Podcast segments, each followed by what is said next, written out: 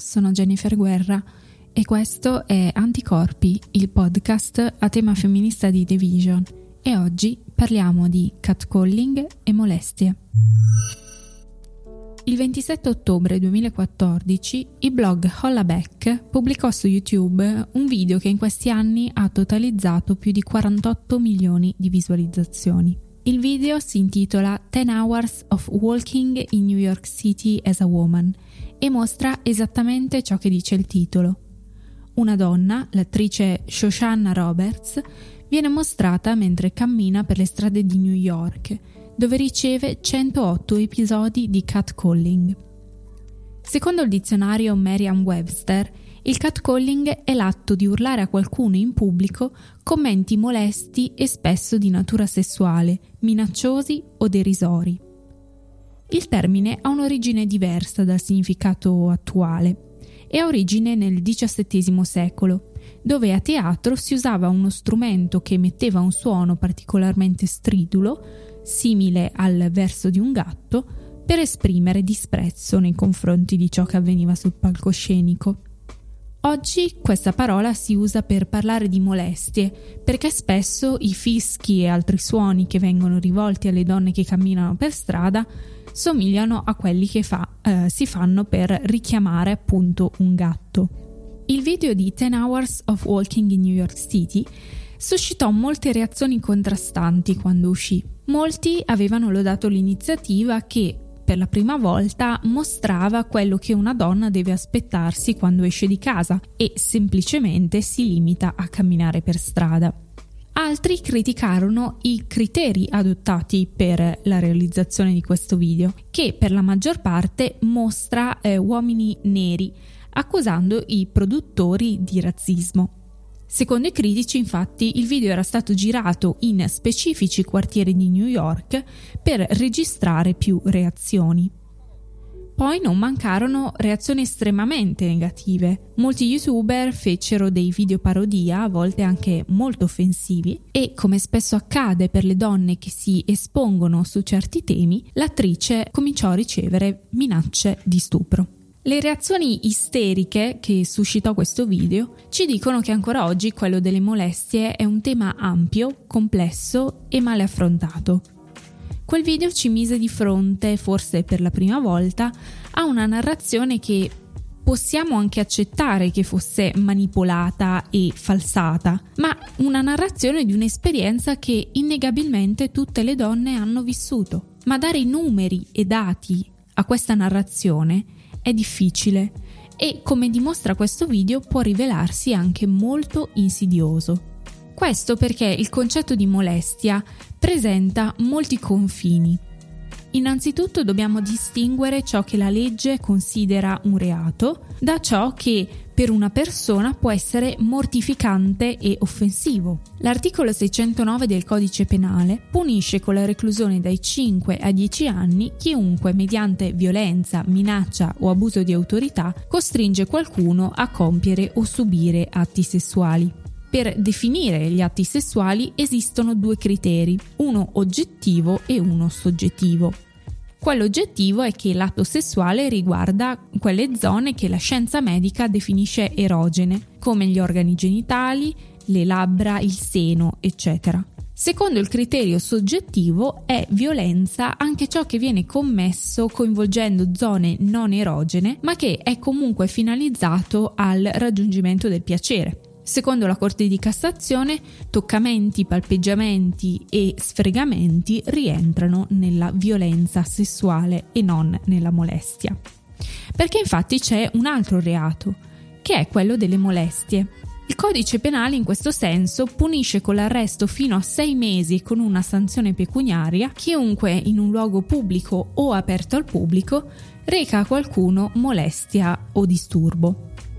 Non esiste quindi uno specifico reato sulla eh, molestia sessuale. Inoltre la molestia è una contravvenzione, cioè un reato minore. A moltissime ragazze e donne sono capitate entrambe le cose: catcalling per strada e palpeggiamenti, soprattutto sui mezzi pubblici. Rimane però spesso la convinzione che nessuno di questi due atteggiamenti costituisca reato e le denunce in merito sono molto poche rispetto all'endemia del fenomeno. Secondo i dati Istat, il quarantatré virgola sei per cento delle donne ha subito una qualche forma di molestia sessuale. Le forme più diffuse sono le molestie verbali, cioè il ventiquattro per cento, mentre quelle che eh, prevedono il contatto fisico sono state subite dal quindici virgola nove per cento delle donne. Nella maggior parte dei casi, queste molestie sono state perpetrate da estranei. I dati però ci bastano fino a un certo punto. Anche se la rilevazione Istat non si basa sulle denunce ma su un'indagine campionaria condotta mediante un questionario, le cifre mi sembrano un po' a ribasso. La colpa non è certamente dell'Istat, ma forse è più che altro eh, la nostra percezione di cosa costituisce una molestia.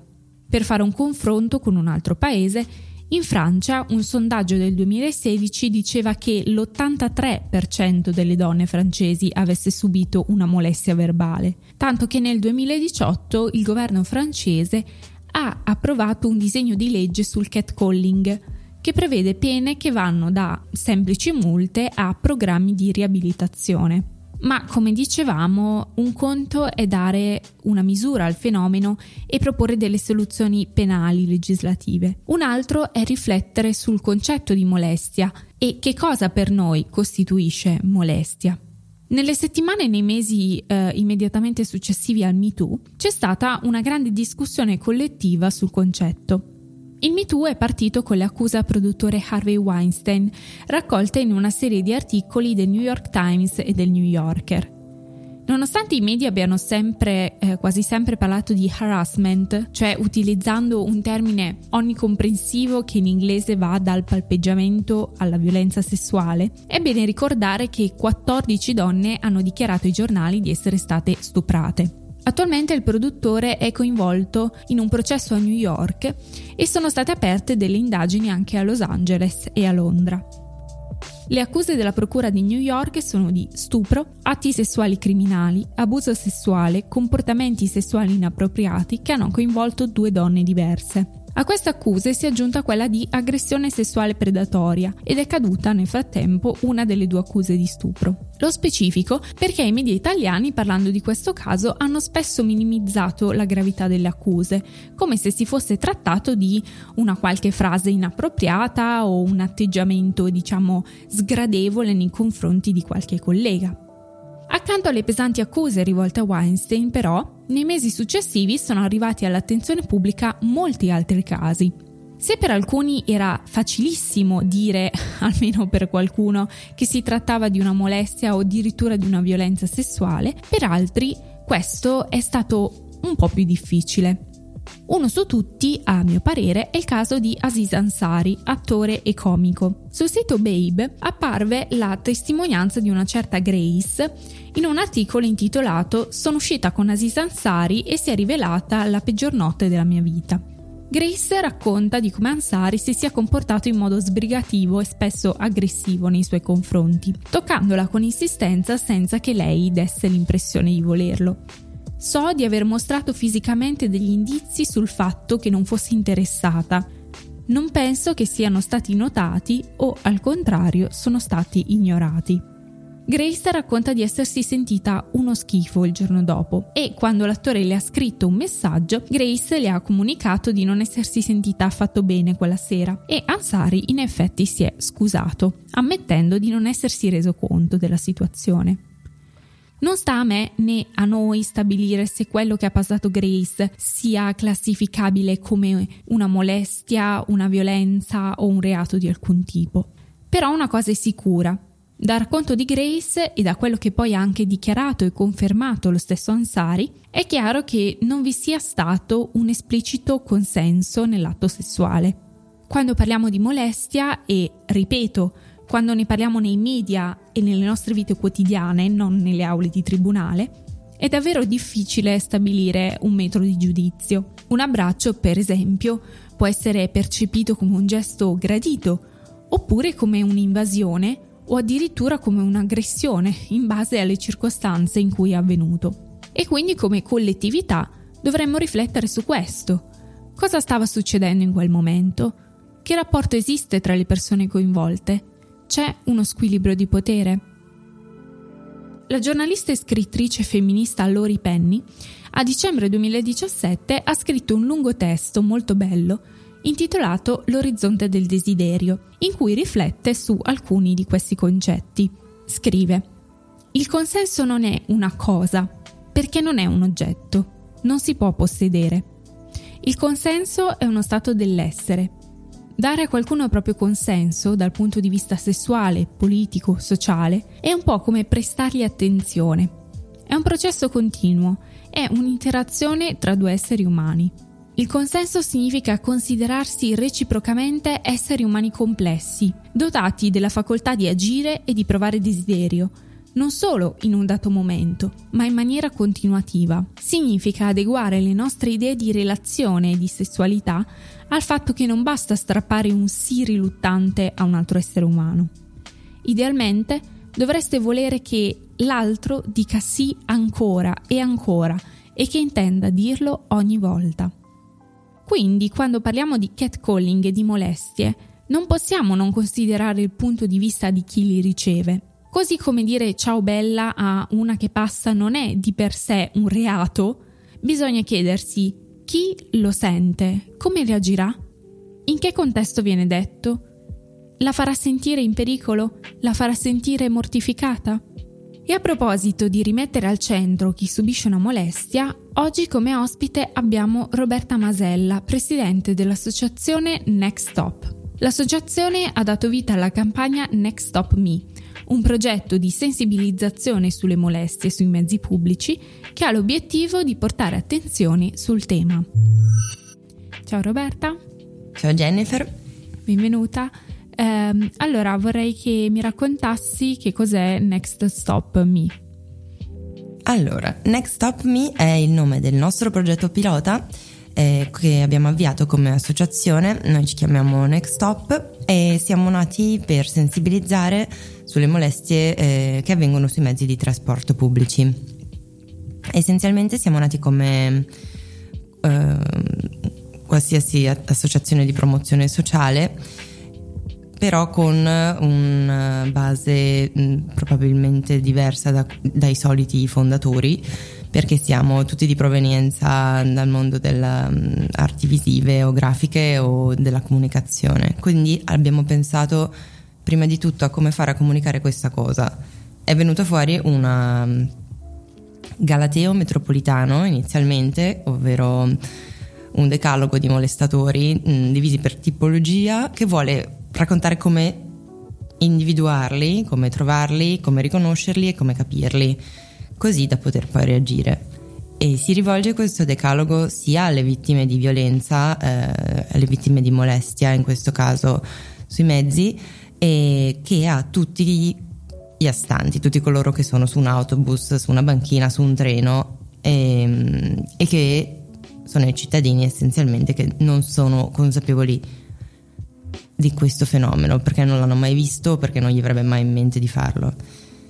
Sì, eh, proprio parlando con molte persone che non avevano mai avuto esperienze del genere, ci siamo resi conto della necessità di sensibilizzare e far conoscere questa realtà, che è un grossissimo non detto. È una realtà vecchia come sicuramente come mia nonna, perché eh, lei conferma di aver ricevuto lo stesso tipo di molestie, però di cui non si parla perché, perché tanto la prossima fermata scendi e sai che ti capita, come se culturalmente fosse accettabile. Lo dai per scontato, certo.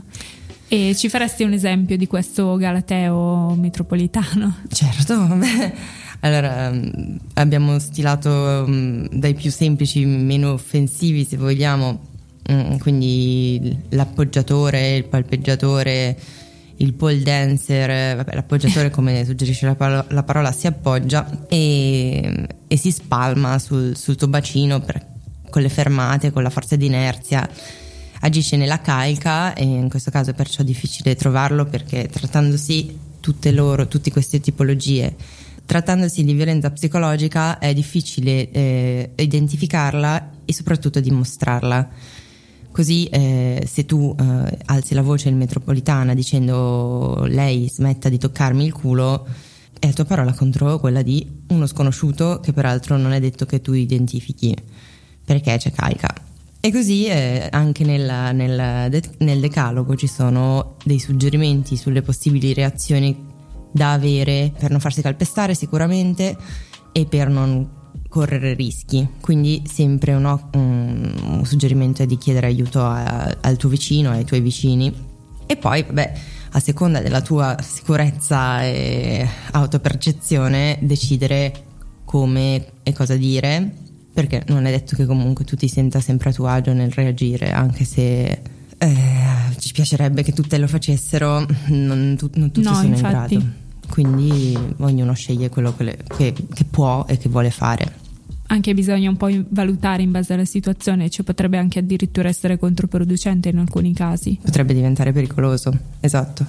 A seconda, cioè, la lettura della situazione è molto importante, è un dettaglio, eh, un aspetto in cui non entro perché è un decalogo mh, giocoso sicuramente nei modi, è ironico, non per sminuire, minimizzare intendo l'argomento, ma eh, un po' per... Eh, togliere quell'aura di paura che aleggia intorno a queste fa- figure, per cui alla fine è la vittima della molestia che si vergogna quando dovrebbe chiaramente essere il molestatore. Però appunto ridicolizzando queste figure non si intende sminuirle, ma eh, soltanto mh, togliere potere.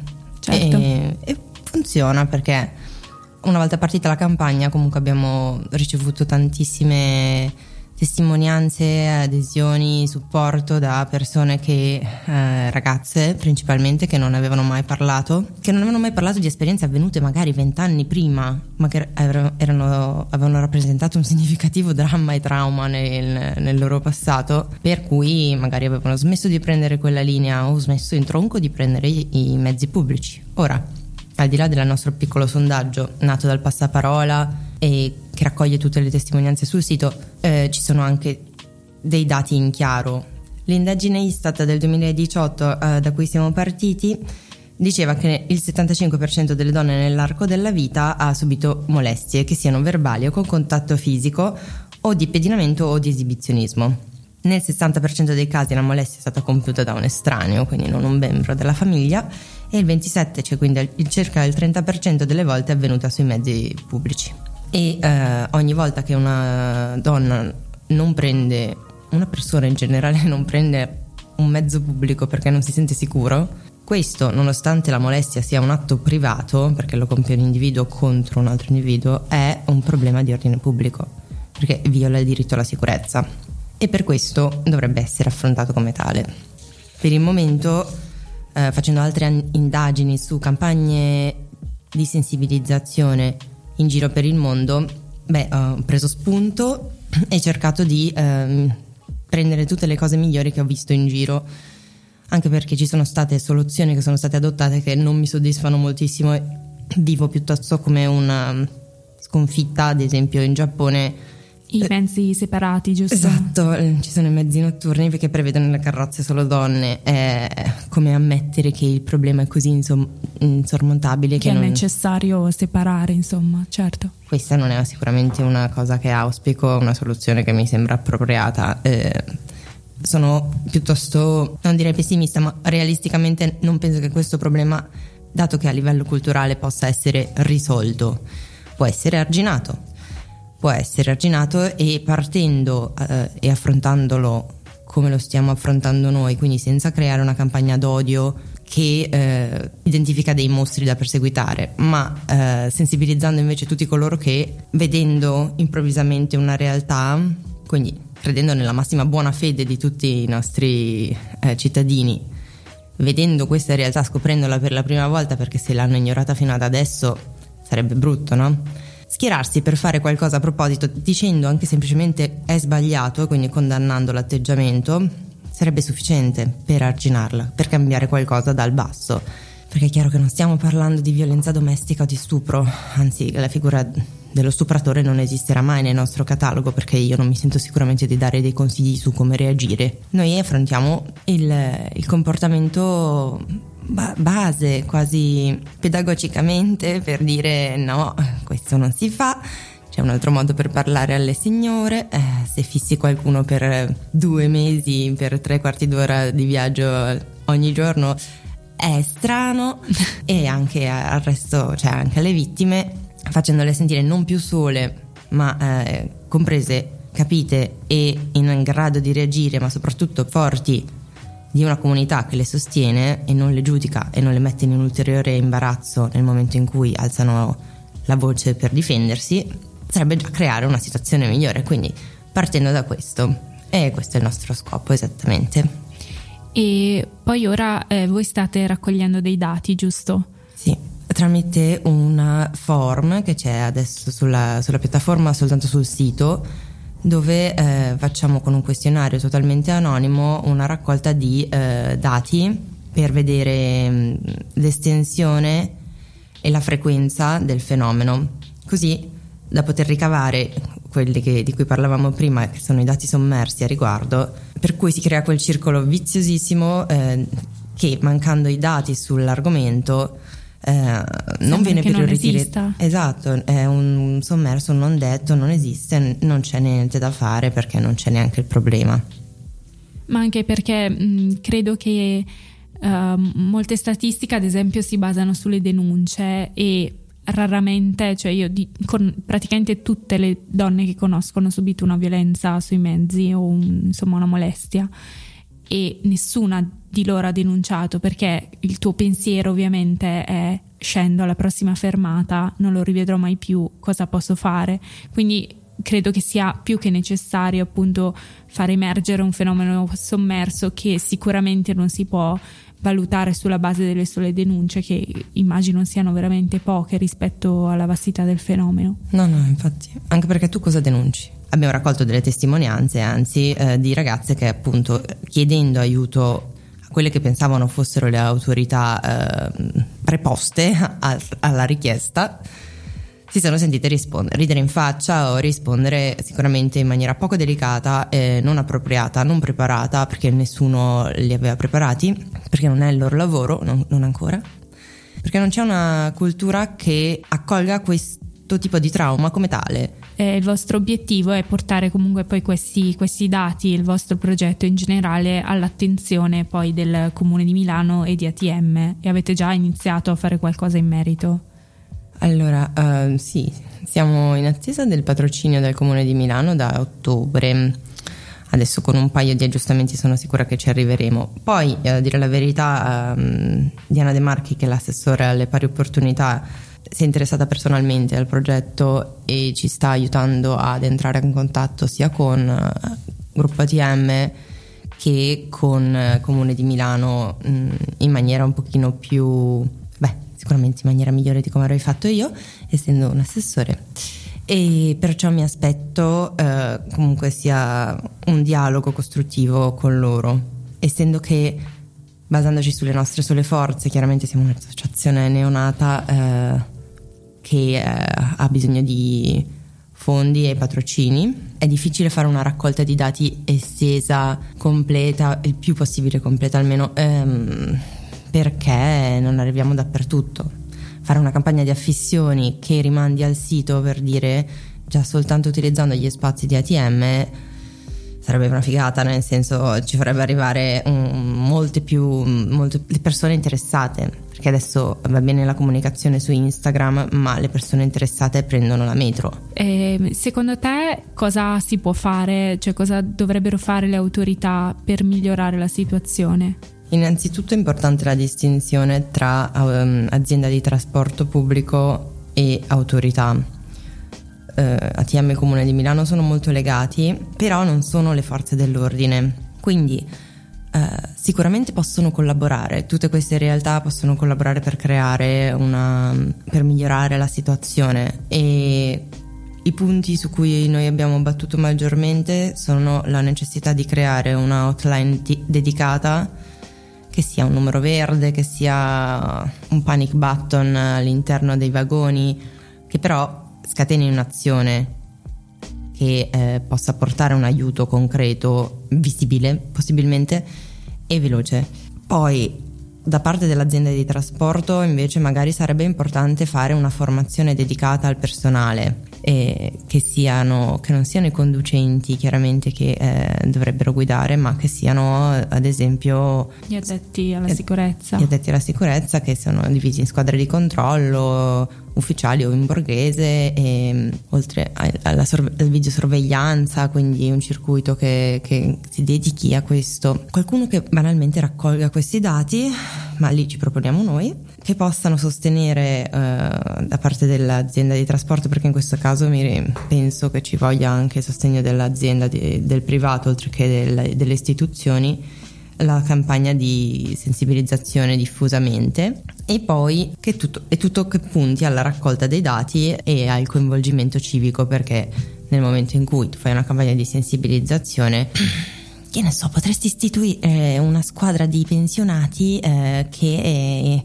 presidia le stazioni più pericolose, eh, che non ti costa niente e che peraltro dà un ruolo che magari manca ad alcune persone che sarebbero ben felici di aiutare.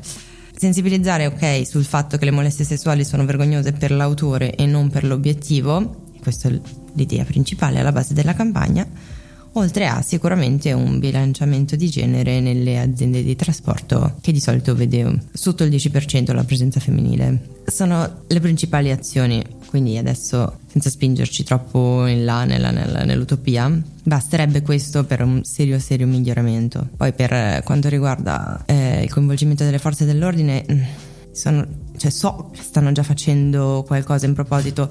Io avevo soprattutto ammirato la campagna che avevano fatto sulla metropolitana di Londra, dove sul sito tu puoi denunciare qualsiasi tipo di eh, comportamento che ti ha fatto sentire a disagio.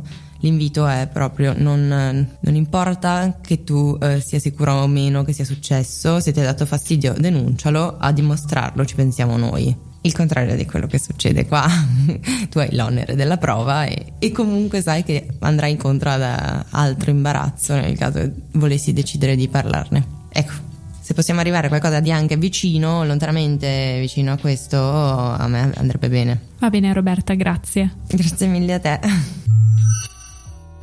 Questa era Roberta Masella, io sono Jennifer Guerra, avete appena ascoltato Anticorpi, alla prossima puntata.